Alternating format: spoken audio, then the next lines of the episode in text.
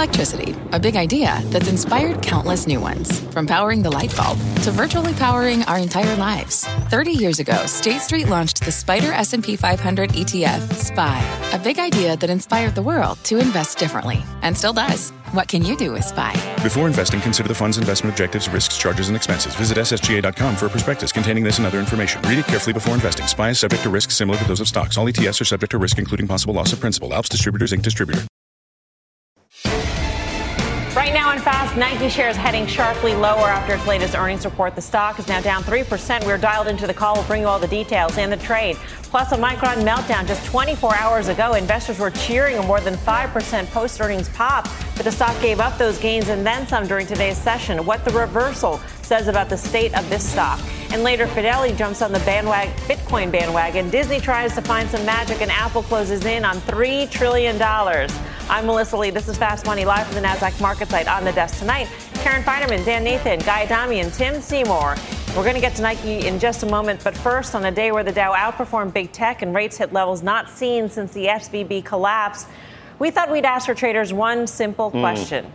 What chart tells the true tale of what is going on in the markets?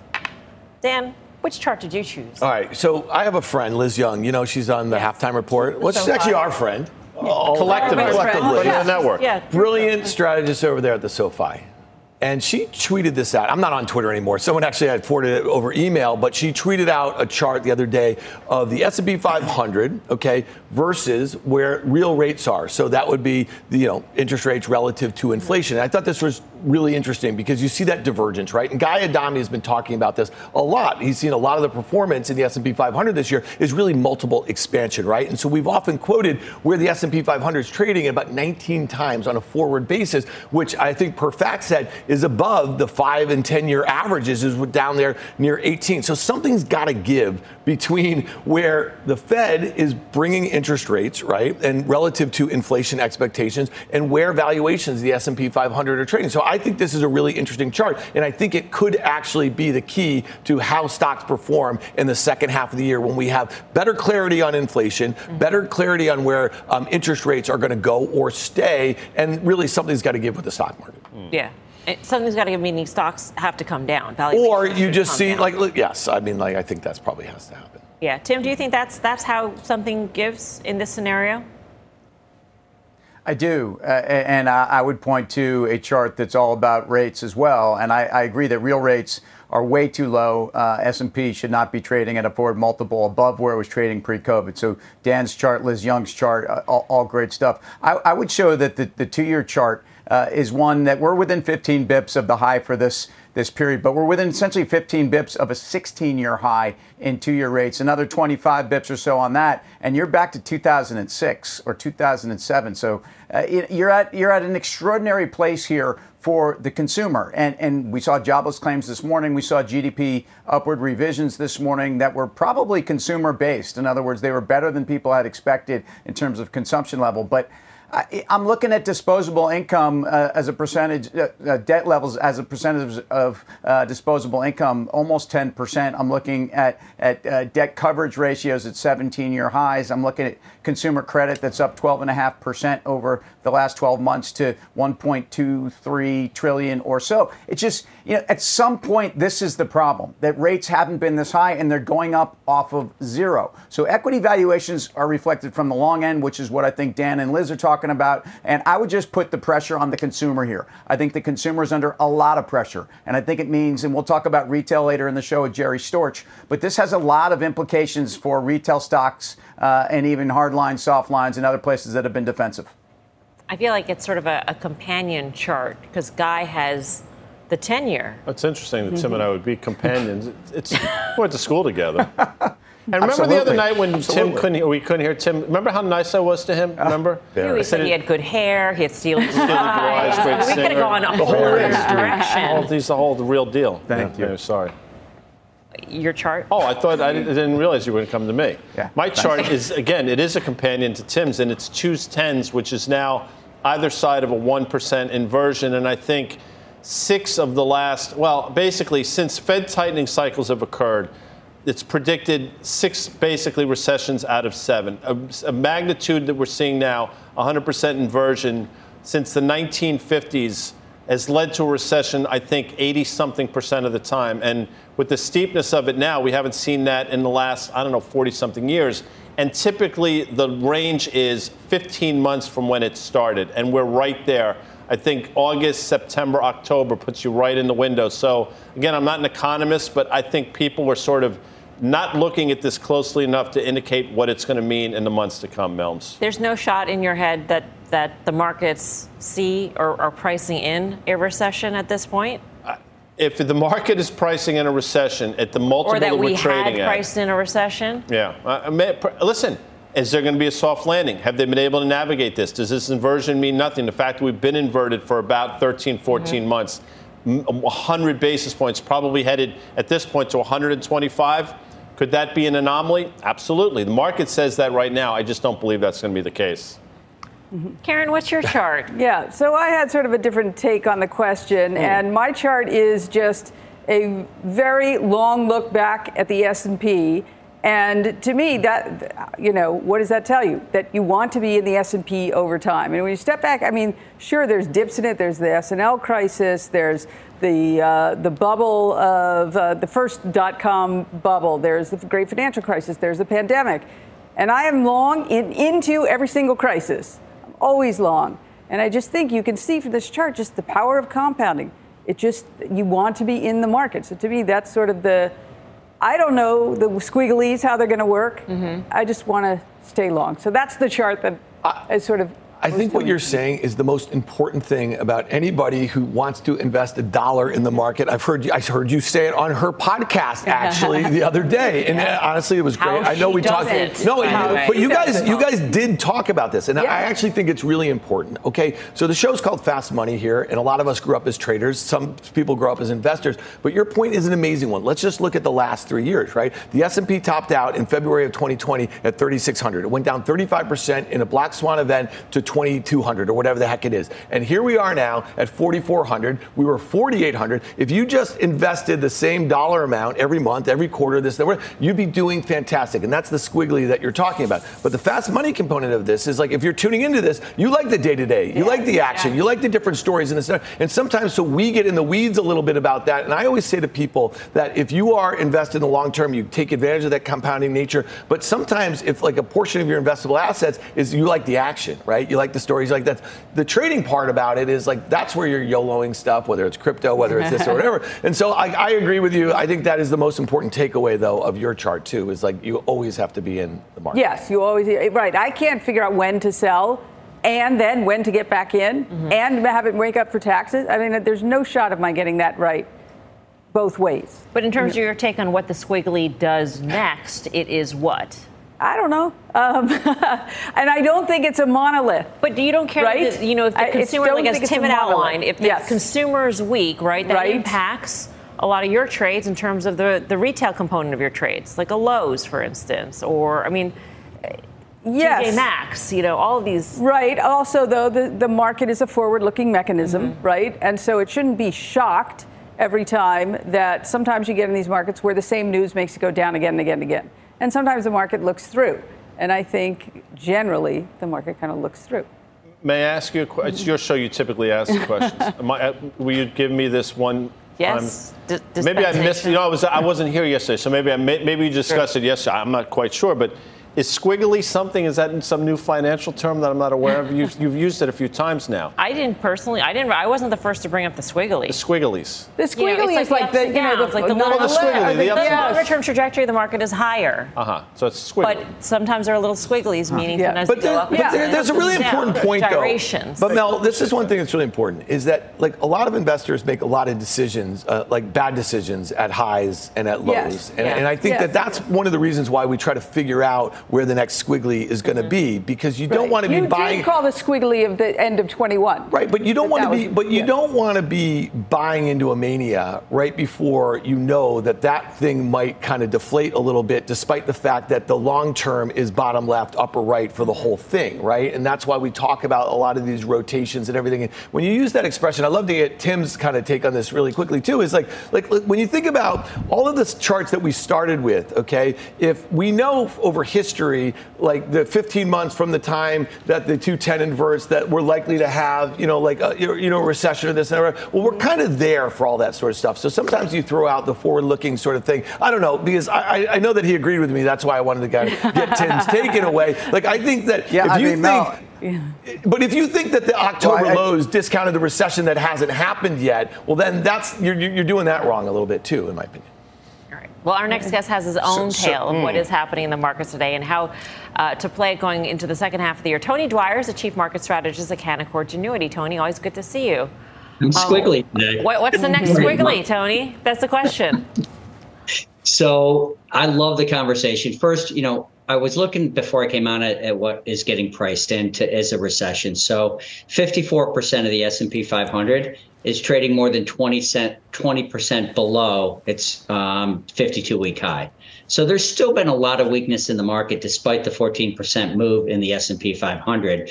And just to, Mel, speaking to um, the panel's discussion about earnings yield or two-year yield versus the earnings yield, think about this when you look at the $220 earnings estimate for 2023 operating earnings, that's a consensus estimate. I'm at 210. If that $220 number, your earnings yield, which for the viewers is the inverse of the PE, so that way you can compare it directly to interest rates, riskless rate of return. The six-month T-bill is giving you a 542 you're getting a 5% using the 220 number on an earnings yield again e versus p. And on my number of 210 which may prove a little bit optimistic because i'm still in the recession camp that give you a 475 so you have a riskless rate of return that's at least 42 basis points above a consensus number that's higher than my number and my number is probably a little bit too high. So we're in this squiggly environment where a lot of stocks have already come down quite a bit from their peak and they're sitting there the average stock is only up, or not average stock. The median stock in the S and P in the NYSE this year so far is up three percent. So it's frustrating a lot of fund managers I talk to, myself included. So, so Tony, I'm, hey, Tony, it's Tim. So let me try to synthesize the previous conversation and what you just said, because I think what you're saying is that that actually a um, you know an equal weighted S&P is not up that much, and maybe that's interesting. And the last conversation was really about uh, how can you be a long-term investor, which we all recognize you want to be in terms of empirical results over time uh, at, at, a, at a market top at a time when Apple, the biggest stock in the world in the market, is up 51% since January 4th. So, how, how do you bring those two concepts together? And, it, and it's the bigger bigger than the entire market cap of the Russell 2000. So tying that in, it doesn't take a lot of selling or a lot of profit taking in those mega cap stocks to give a bid to the broad market. The broad market is nowhere near where that S&P 500 is, where you've got the 19 multiple. I'd call it a 20 multiple on my number. And and still, I know it's it's not real popular. So here's an interesting thing, guys. We keep hearing that we've been talking about a recession for the last X number of months. It's actually been about a, a year. The, me- the median duration between the initial inversion of the six month to 10 year treasury curve and the onset of a recession is 11 months. So, if this is the most talked about recession of all time, how about the 21 month lead time going into the great financial crisis? I think one of the issues that we're seeing here is everybody's waiting for this, this kind of SVB moment, this catastrophe, or this, this Lehman moment. How about we just get an old school money contraction? Like there's three ways you can get money to, for the next leg of growth. You can earn it. We're already past peak earnings. That's the whole story of why the Fed is going to be able to cut rates down the road, less labor inflation. Um, you can get it from a bank, and we know they're not lending after the SVB and the regulatory fear. Lending standards are pretty pretty tight. Or you can get it from your investments, and even on the gain of the S&P 500, you're still pretty well below where you were from a, an all-time high. So again, you know, I don't have a problem with I you don't have to bet against it. The question is do you want to bet with it when I can't find the money that's going to fund the next level of growth and I got a riskless rate of return that's at least 42 basis points above the earnings yield on the S&P. Tony, always good to see you. Thank you. Thanks for having me, Mel. Good to see everybody. Have a happy 4th. You too. Tony Dwyer, Canaccord Genuity. I mean, it's a good point on the six month. Riskless. Five and a half percent guy. Tony always makes good points, number one. And I think what he's saying is don't get fooled. The fact that nothing's happened yet, don't be fooled by it because mm-hmm. back in the day, it took 21 months to get to a level that we all remember. And I don't think he's suggesting we're going back there, but it's something to take into consideration. I'm guilty of this all this time. I think things should happen a lot faster than they have. But the fact that it hasn't happened yet doesn't mean that it won't. And, and again, in my opinion, it's almost a foregone conclusion that the market, the stock market's starting to take in consideration 500 basis points of hikes and a yield curve where we're currently trading at. So, just in terms of soft landing, hard landing, I know you're going to hate this, but the landing I think, Guy, is a Kerri Strug landing. Oh, where she fakes yes. the injury oh. and I don't think she faked it. I think it's a, it's a hard landing, but she stuck it. Yeah. Yeah. Well, I mean, we can opinion. agree to disagree. You know She's a fan is? of the show, yeah, by yeah, the way, Kerri. So, sorry, is Kerri. Huge. Not anymore. She had some sort of knee injury or something. Ankle. Ankle injury, yes. and then still, yeah. you know, competing. Yes. She got a perfect 10, right? No, stop I don't know. It. She got good Listen, enough. She good, good enough. She, it was, she was, that was her. What, oh, Tim, here, you Tim's think she chime in. it? No, Because now Tim's trying to curry no. favor with all the with all the gymnasts think, out there. I, I think we're going. We're about to go to July 4th weekend and celebrate our country's birthday and and feel you know a lot of pride about all our achievements. And we're going after one of the most decorated Olympic athletes of our time. I'm not I going mean, after. What's, what's going on here? I, on the box, yeah. on the you know yeah. cereal box. Come on, you can't go after. I, but in terms of what Karen oh. is saying about sticking the landing, that implies that Jerome Powell, he deserves a gold medal. Yes.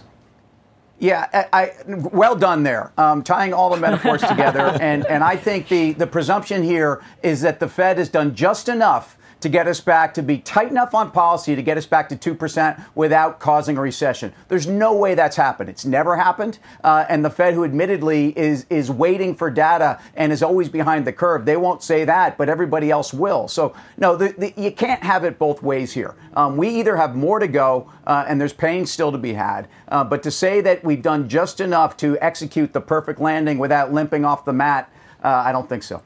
All right. Let's uh, take a check on shares of Nike. Volatile after hours. The athletic wear company reporting a beat on the top line, but missing earnings. Uh, the stock is up three and a quarter percent. Company's conference call is underway.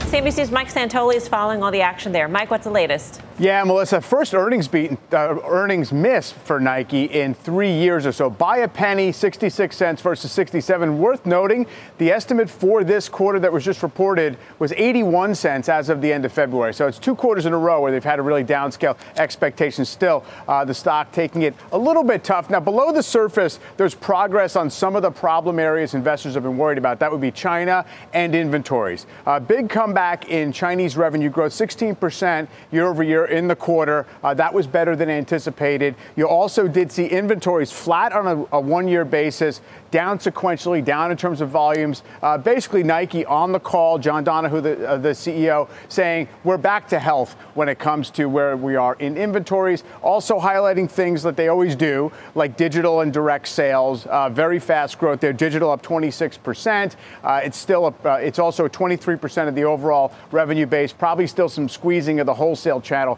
uh, going on right there as well. So it seems as if you know they're trying to make the case out there that the inflection point has been passed in terms of improvement on inventory and some of the global sales. Mid 30s percent growth on the top line for Jordan Brand, both in North America and internationally. So uh, clearly, they're, tr- they're, they're saying the franchise is well intact, even if it's a little bit sloppy on the financial side. Gross margin down 140 basis points in the quarter, uh, and that accounts for the earnings miss. Mel.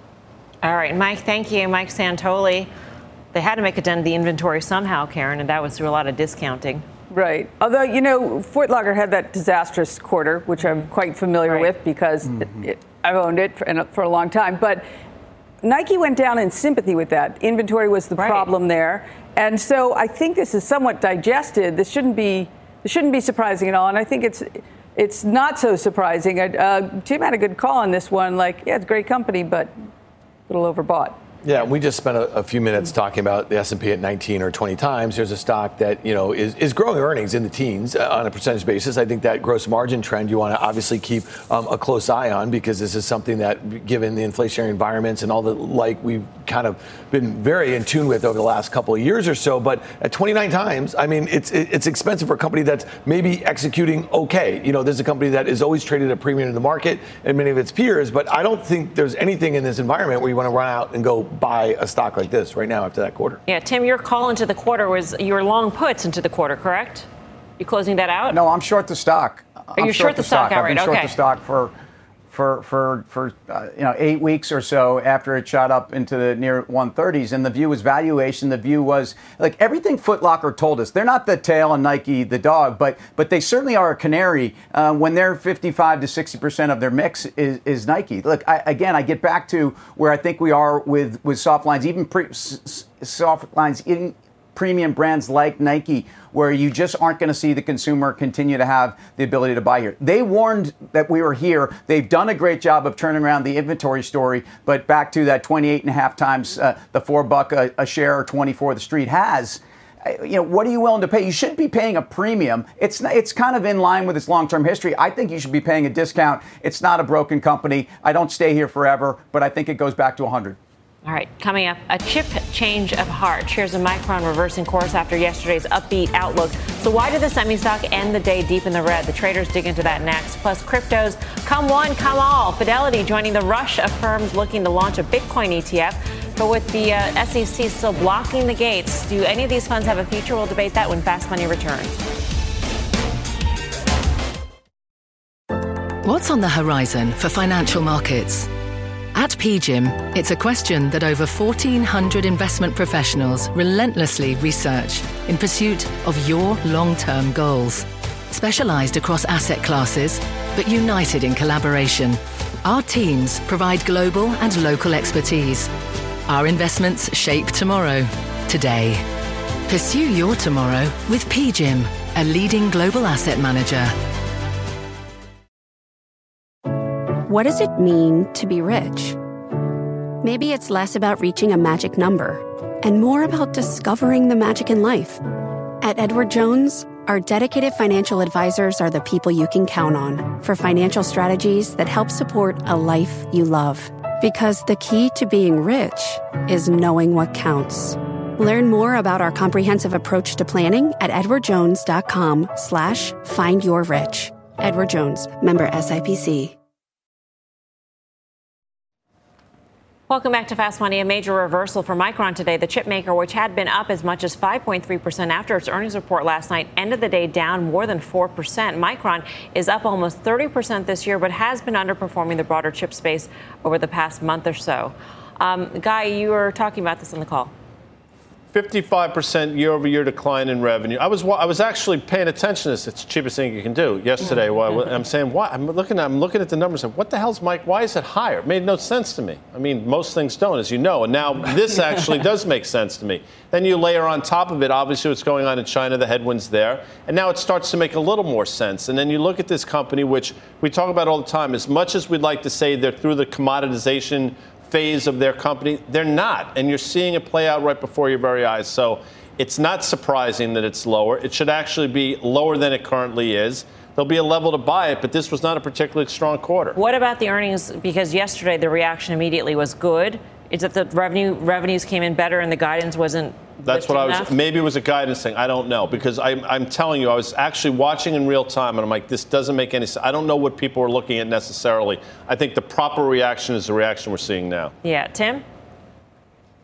Well, you know, the, the bottom may be in in terms of both destocking and inventories and maybe starting to see some stabilization in demand. But how excited are you at the top or, or for the top is, is my point. And, and I guess – you know, I don't think I don't think Micron really has underperformed that massively the the semis, which have outperformed. I mean, it, it's underperformed by about seven percent if you look at the stocks over the last six months, and, and, I just don't think that there's a lot to be excited about. Uh, I think there's margin pressure too. That I think that's what the street's responding to, and I think you're seeing uh, folks, you know, follow through and worry that margins continue to get worse. So I, I think that's the reaction here. It, it's that things are probably better, uh, but this is a glass half empty, not full. Yeah, significant headwind from China is what the CEO said, and I'm surprised that at that time that the stock didn't have more of a reaction to that. Too. Yeah, you know it's interesting, and Tim mentioned this yes or the other day on, on the show, and Carter's been talking about the the semis um, on their relative performance to the S&P 500, and they've not been able to make a new high. And when you look at the SMH the ETF that tracks the Philadelphia Semiconductor Index, you see that right now, I mean, Nvidia, which we know is up, you know, 200% or something on the year, it's gained, you know, a half a trillion dollars in market cap. um, is 18, 19% of the weight of that index in Taiwan Semiconductor. Again, so when you talk about China and you think about the boost that we know that NVIDIA got out of Chinese buyers of these chips in front of these bans, um, you know, th- there's, there's risk eh, because the rest of the semiconductor space is actually deteriorating a little bit from some of that early outperformance. So to me, I think the whole sector is sitting in the hands of that stock right now, and I just don't see it kind of sticking around here for too much longer. You're still short. A little bit. a little bit. Yeah. Okay. I mean, you know, shorts, you know, they get smaller as it goes. Yeah, yeah. yeah. There's a lot more fast money to come. Here's what's coming up next. Crowding into crypto. More firms lining up to launch Bitcoin ETFs and other products. Will regulators finally budge? And what does it all mean for the trades? And we're diving back into Nike earnings, how inventories, supply chains, and even theft are impacting the athletic giant. You're watching Fast Money, live from the NASDAQ market site in Times Square. We're back right after this.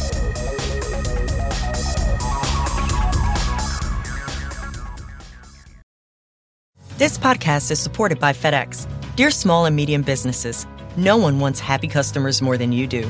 That's why FedEx offers you picture proof of delivery, packageless and paperless returns, as well as weekend home delivery to 98% of the U.S. on Saturday and 50% on Sunday. See the FedEx service guide for delivery information. FedEx Ground service is also faster to more locations than UPS Ground. See what FedEx can do for your business. Absolutely, positively FedEx.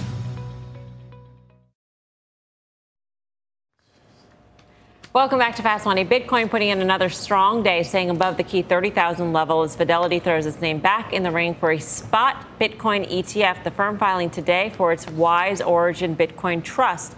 The SEC denied Fidelity's first application for the fund more than a year ago. CME Group also announcing today that it plans to launch an Ether Bitcoin ratio futures product on July 31st, pending review by regulators. Seems like everybody's diving in Somebody you know, knows something. You know our friend Stuart Sopp from Current, who's been on the show? Mm-hmm. Okay, so he mentioned this to me the other day. I thought this was really interesting. So look at what all the enforcement action, all the regulation that came after Binance and FTX right. and all these other things. And now all the organizations like the BlackRocks and the Fidelities that the regulators know really well, they play yeah. in the sandbox, are coming in after all that. And I thought that was a really interesting way to think about it and think about what's happened to Bitcoin since all of this has transpired from the lows in the, in the FTX period late last year to all this stuff over the last couple of months or so. So again, I, I think it probably gives some credence to the space. And I think if BlackRock and Fidelity, and Fidelity's been really early, they have a whole crypto um, wallet built into yeah. their sort of thing. Um, you know, it it probably puts a floor to some degree in, in at least the underlying assets might be. GBTC. GBTC is just rocket ship. I yeah. mean, it's it, so the discount is still pretty big though, 28% discount to NAV. Now, it used to be GBTC was one of the only ways to play it. It also traded a big premium. The premium days are over. One won't need to do that. There's going to be probably a handful of, but still, 28% discount is a lot though. The, however, this run I think is so big I think it's going to take a little time for this one to get unlocked. Let's say all these ETFs get approved, Tim. Is that bad for Coinbase? There are other ways to invest without buying the actual, you know, crypto?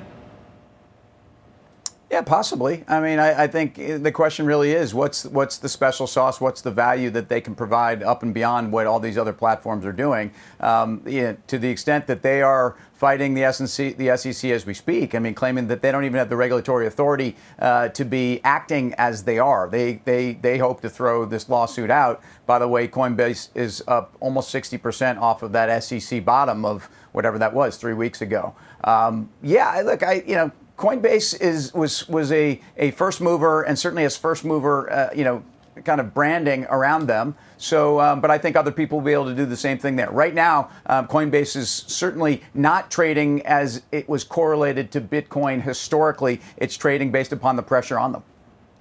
Coming up, we are digging in on Nike's numbers. Our next guest breaks down the latest results and the big threat facing retail. More on that next. And time to take a bite out of Apple. Mm. The chartmaster thinks the tech giant's record gains may be about to sour. Don't go anywhere. Back in two.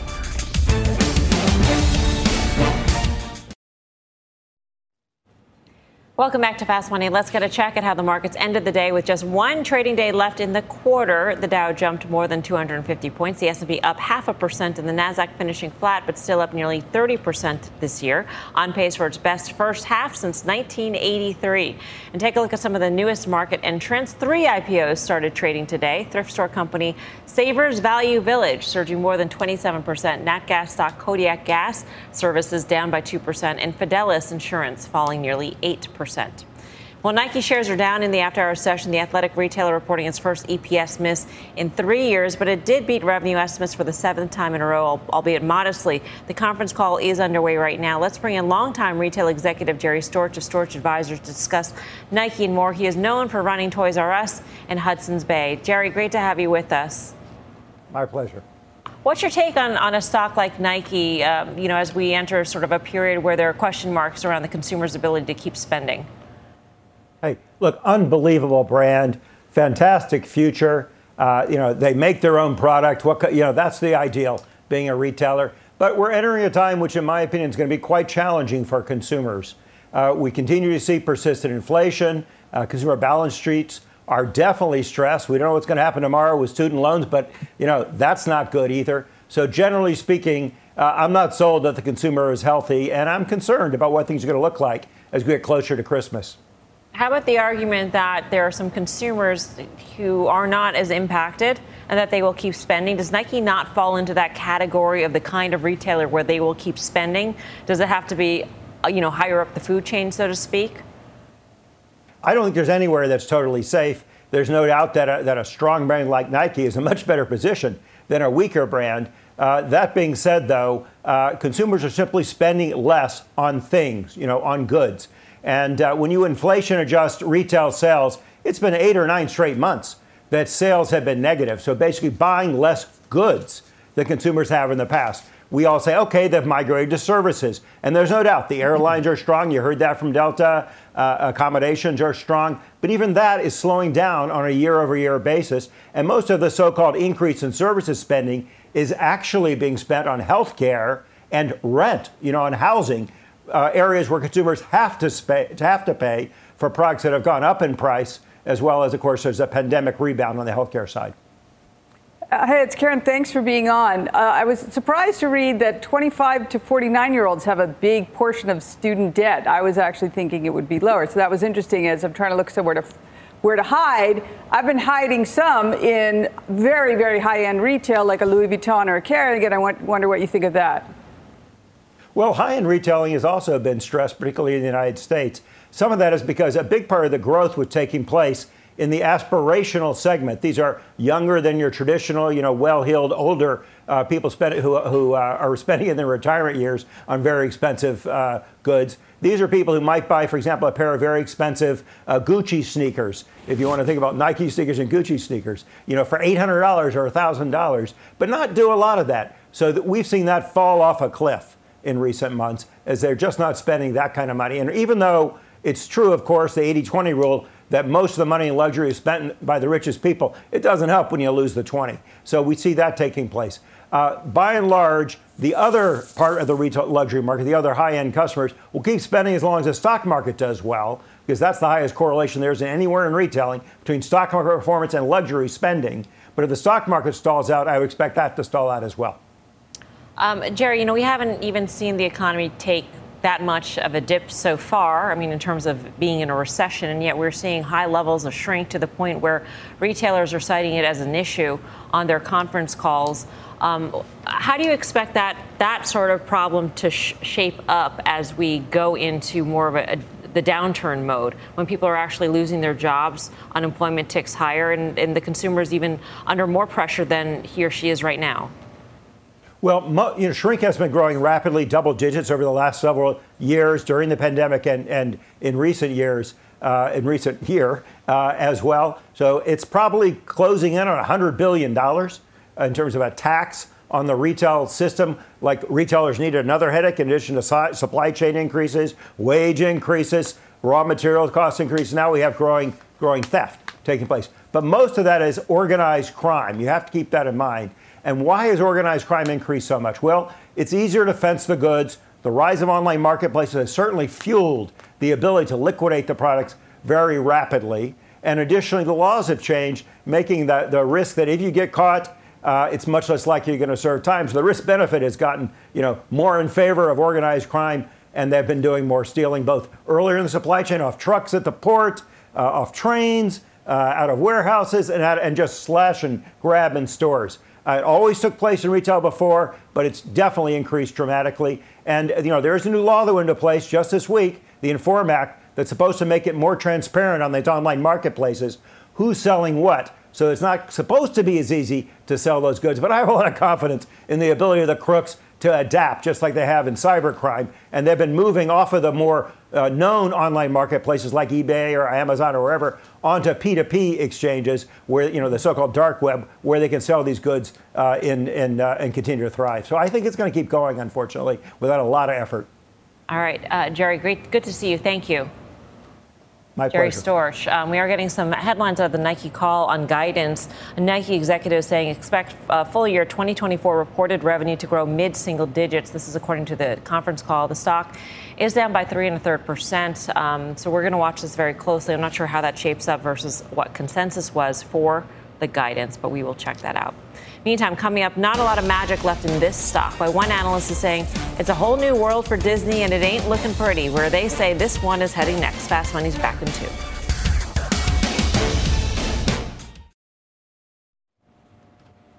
Welcome back to Fast Money. Um, call of the day here on Disney. KeyBank downgrading the stock to a sector weight from overweight. Analysts saying it is too soon to call a bottom in the stock, citing challenges across the media giant's streaming, parks, and content sales businesses. Disney shares finishing just barely in the green today, up only 2% on the year.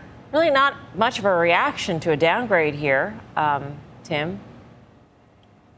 Well, uh, it's at two-year lows. I mean, what do you what do you want? I mean, I'm not saying that, and I don't know the ratings history of the analyst on this, but it's it's not a big shock to understand that Disney streaming business has been stagnating, that they had the sweet spot of COVID to launch into, uh, and that it's not a profitable business. I, I mean, I'd definitely push back on this, though. I'd push back on the international and domestic theme park business is crushing it.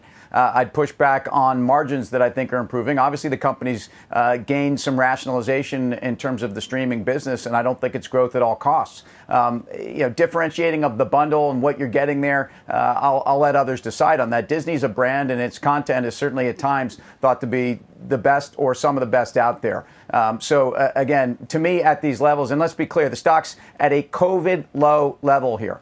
Um, so uh, with a business that's significantly healthier than where it was at that point, I realize that uh, you know markets react to sentiment and certainly the COVID low might not even have priced in some of the, uh, the, the negative cash flow dynamics yet. Although again, we thought we did. It's interesting. This is I hear Tom Rogers' voice in this note and. Who's that person? The TRB on the halftime report? Josh Brown. Josh Brown. Is that superfluous in TRB because the T is the TR, the reform the broker. TRB, yeah. So there's no reason to say right. it. it's like pin number. But I'll say this: these are all things we already. So they're not really divulging anything new, and that was Josh's point. Doesn't mean they're wrong, though, necessarily. And you know what Tom said for a while. I mean, this is just a floundering business. Netflix specifically is eating their lunch. We played that game the other day, the Would You Rather game. You did a Play it really odd one. but- the Netflix, I forget it was so so was odd, but we talked about you know Netflix has some like tailwinds. Netflix was a home builder. No, it was a home Oh, it was builder. a home builder, and you Yeah, you got all nailed that. upset at it, and I, I played your I reindeer nailed game. it. You nailed it. You were up in my grill about I, was, that. I got up. I got up on your grill. I think 84 traded down to in December of 22. That feels like it's got a bullseye on its back. Right, Coming up, Apple looking all gold and delicious as it nears a $3 trillion market cap. But is this one about to fall far, far from the tree? The Chartmaster joins us next and he's doubling down on his short call. The reason straight ahead. Fast Money's back in two.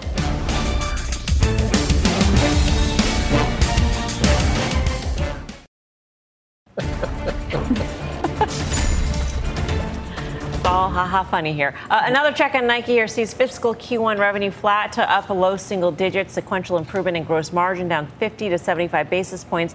It also expects full year 2024 gross margins to expand 140 to 160 basis points on a reported basis. The stock is down three and uh, just about 3.4%. So not too much reaction so far to this guidance. Tim, what, what is your take on, on what the company has said so far? Well, I, I, I don't believe, as great of a brand as it is, that they're bulletproof to consumption trends, and especially as you get into apparel. And and so, look, it, it's it's about uh, margins that I think are are weakening a bit. Um, they've done a great job avoiding mass promotions, and, and I think it's about valuation. As, as I said, it it just doesn't get away from you on the upside. Uh, the trends aren't going to improve dramatically, and in fact, I think it's still about figuring out where the bottom is on those trends. They they didn't give you any reason uh, to feel as if their business business is strengthening here. Turning now to Apple, which closed at a record high for a third day in a row. The tech giant inching closer to that $3 trillion market cap. The chartmaster has been bearish on the stock for a few months now. So where does he stand? Let's bring in the chartmaster himself, Carter Braxton Worth of Worth Charting. Carter, you're still negative, huh? Yeah, I, I just don't uh, buy into what is considered a very steep, uncorrected angle. Uh, sequencing is important, and as strong as it's been, uh, perpetual motion machines don't exist, right? Uh, you, uh, we're getting into that kind of thing. But what's remarkable, and we'll see this next, is how poor Apple has actually been relative to its sector. Um, in terms of what to do, if you're long and you've sold none, uh, look, I've put it here on the screen, sell some. If you're long and you've sold some already, sell some more. If you're not involved, do you put new money to work in Apple here? Uh, if you think that's a good idea, I'll take the other side of that bet. I would initiate shorts. And if you're short, you press them. At least that's how I see it. But let's look at the charts and try to figure out the way forward together. Um, this is a comparative chart, and, and this is important in the sense that this is where we were at the end of Q3, September 30, 2022. And what's remarkable, despite all of Apple's efforts, it is lagging its sector, and it's lagging dramatically um, the FANG index, and you can see that there. And so, as good as it's been, it's not actually generating alpha compared to its peer group. Uh, let's look at a relative chart, not a comparative chart. So, this is simply a ratio chart, one thing divided by another. It's Apple relative to XLK to its sector. And we see that it's been going straight up. That's the blue line. But look what's happened since September 30. We've started to dip. I think that period of underperformance that's been underway since September will carry until we get down to that trend line as depicted by the arrows. You'll see it in the next iteration. I think ultimately we'll get down all the way to that uptrend line on the RSI chart. Uh, final chart, Apple itself. Uh, what do we know? We know it is uh, just made slight new highs. It's in a steep, uncorrected uh, advance. And again, back to sequencing, when you're ascending in a steeper and steeper angle, the risks, while it can keep going, increase that you will have what is called a correction. It's in the etymology of the word, it implies that something's incorrect about the ascent. So whether you call it a dip or a correction or a decline or a drop or a sell off or a drawdown, it doesn't matter what word you want to use, that's what's likely sooner rather than later. Just quickly, Carter, if you want to trim your Apple position, but you still want to be in technology, which stock would you potentially rotate into? Well, I would either do it through the group because that's the pure play, do XLK, um, or pick up something that's um, that's had a big move that has dipped a little bit. Um, certain semiconductors, I would do the SMH, uh, or uh, you know, frankly, I think Intel, a real dog, is starting to bottom. Huh. Carter, thank you. Carter Braxton Worth. He self would you rather, by the way. but I thought it was an interesting, uh, you know, he would choose Intel uh, over Apple at this point, Tim. Would you agree with that? Well, he did call it a dog, didn't he? Um, so, uh, you know, I think you have a dynamic with Intel that for me, you know, and this reminds me of, you know, he was, listen to Carter, he's a wordsmith and he was breaking down, he's doing, you know, uh, Ed wordsmithing uh, what correction means. Yesterday or two days ago, you asked what's the difference between I don't know a, a laggard and an underperformer. Um, or something like that. And in, and in Intel's case, it's not that it's a laggard. In, Intel's had structurally broken elements of their business that I think have have have not necessarily been corrected overnight, but are on their way to correcting, and that they certainly will be competing in, in some of these hot spots at some point. That's kind of the reason why I think Intel is is something I can own here. And, mm-hmm. and, it doesn't, you know, dog versus Apple. I mean, I, I, Apple against the SMH or Apple against the Qs, I think makes more sense. All right. Options traders are a little bit more constructive on the stock, at least in the short term. Mike has got the action. Mike? Yeah, uh, so we did see Apple was the second busiest single stock option today, mostly short dated call buying, most of that expiring at the end of the week. The largest activity we saw that does not expire tomorrow was the July 14th 197 and a half calls. We saw about 23,500 of those trading for just under 30 cents. I will say that while the stock hit these all-time highs, the options are trading essentially at five-year lows in terms of implied volatility. People are probably just a fear of missing out cheap bits to the upside. I don't know that this is necessarily chasing the stock. Mike, thanks. Mike Khouw for more options action. Tune into the full show. That is tomorrow, 5:30 p.m. Eastern Time. Up next, final trades.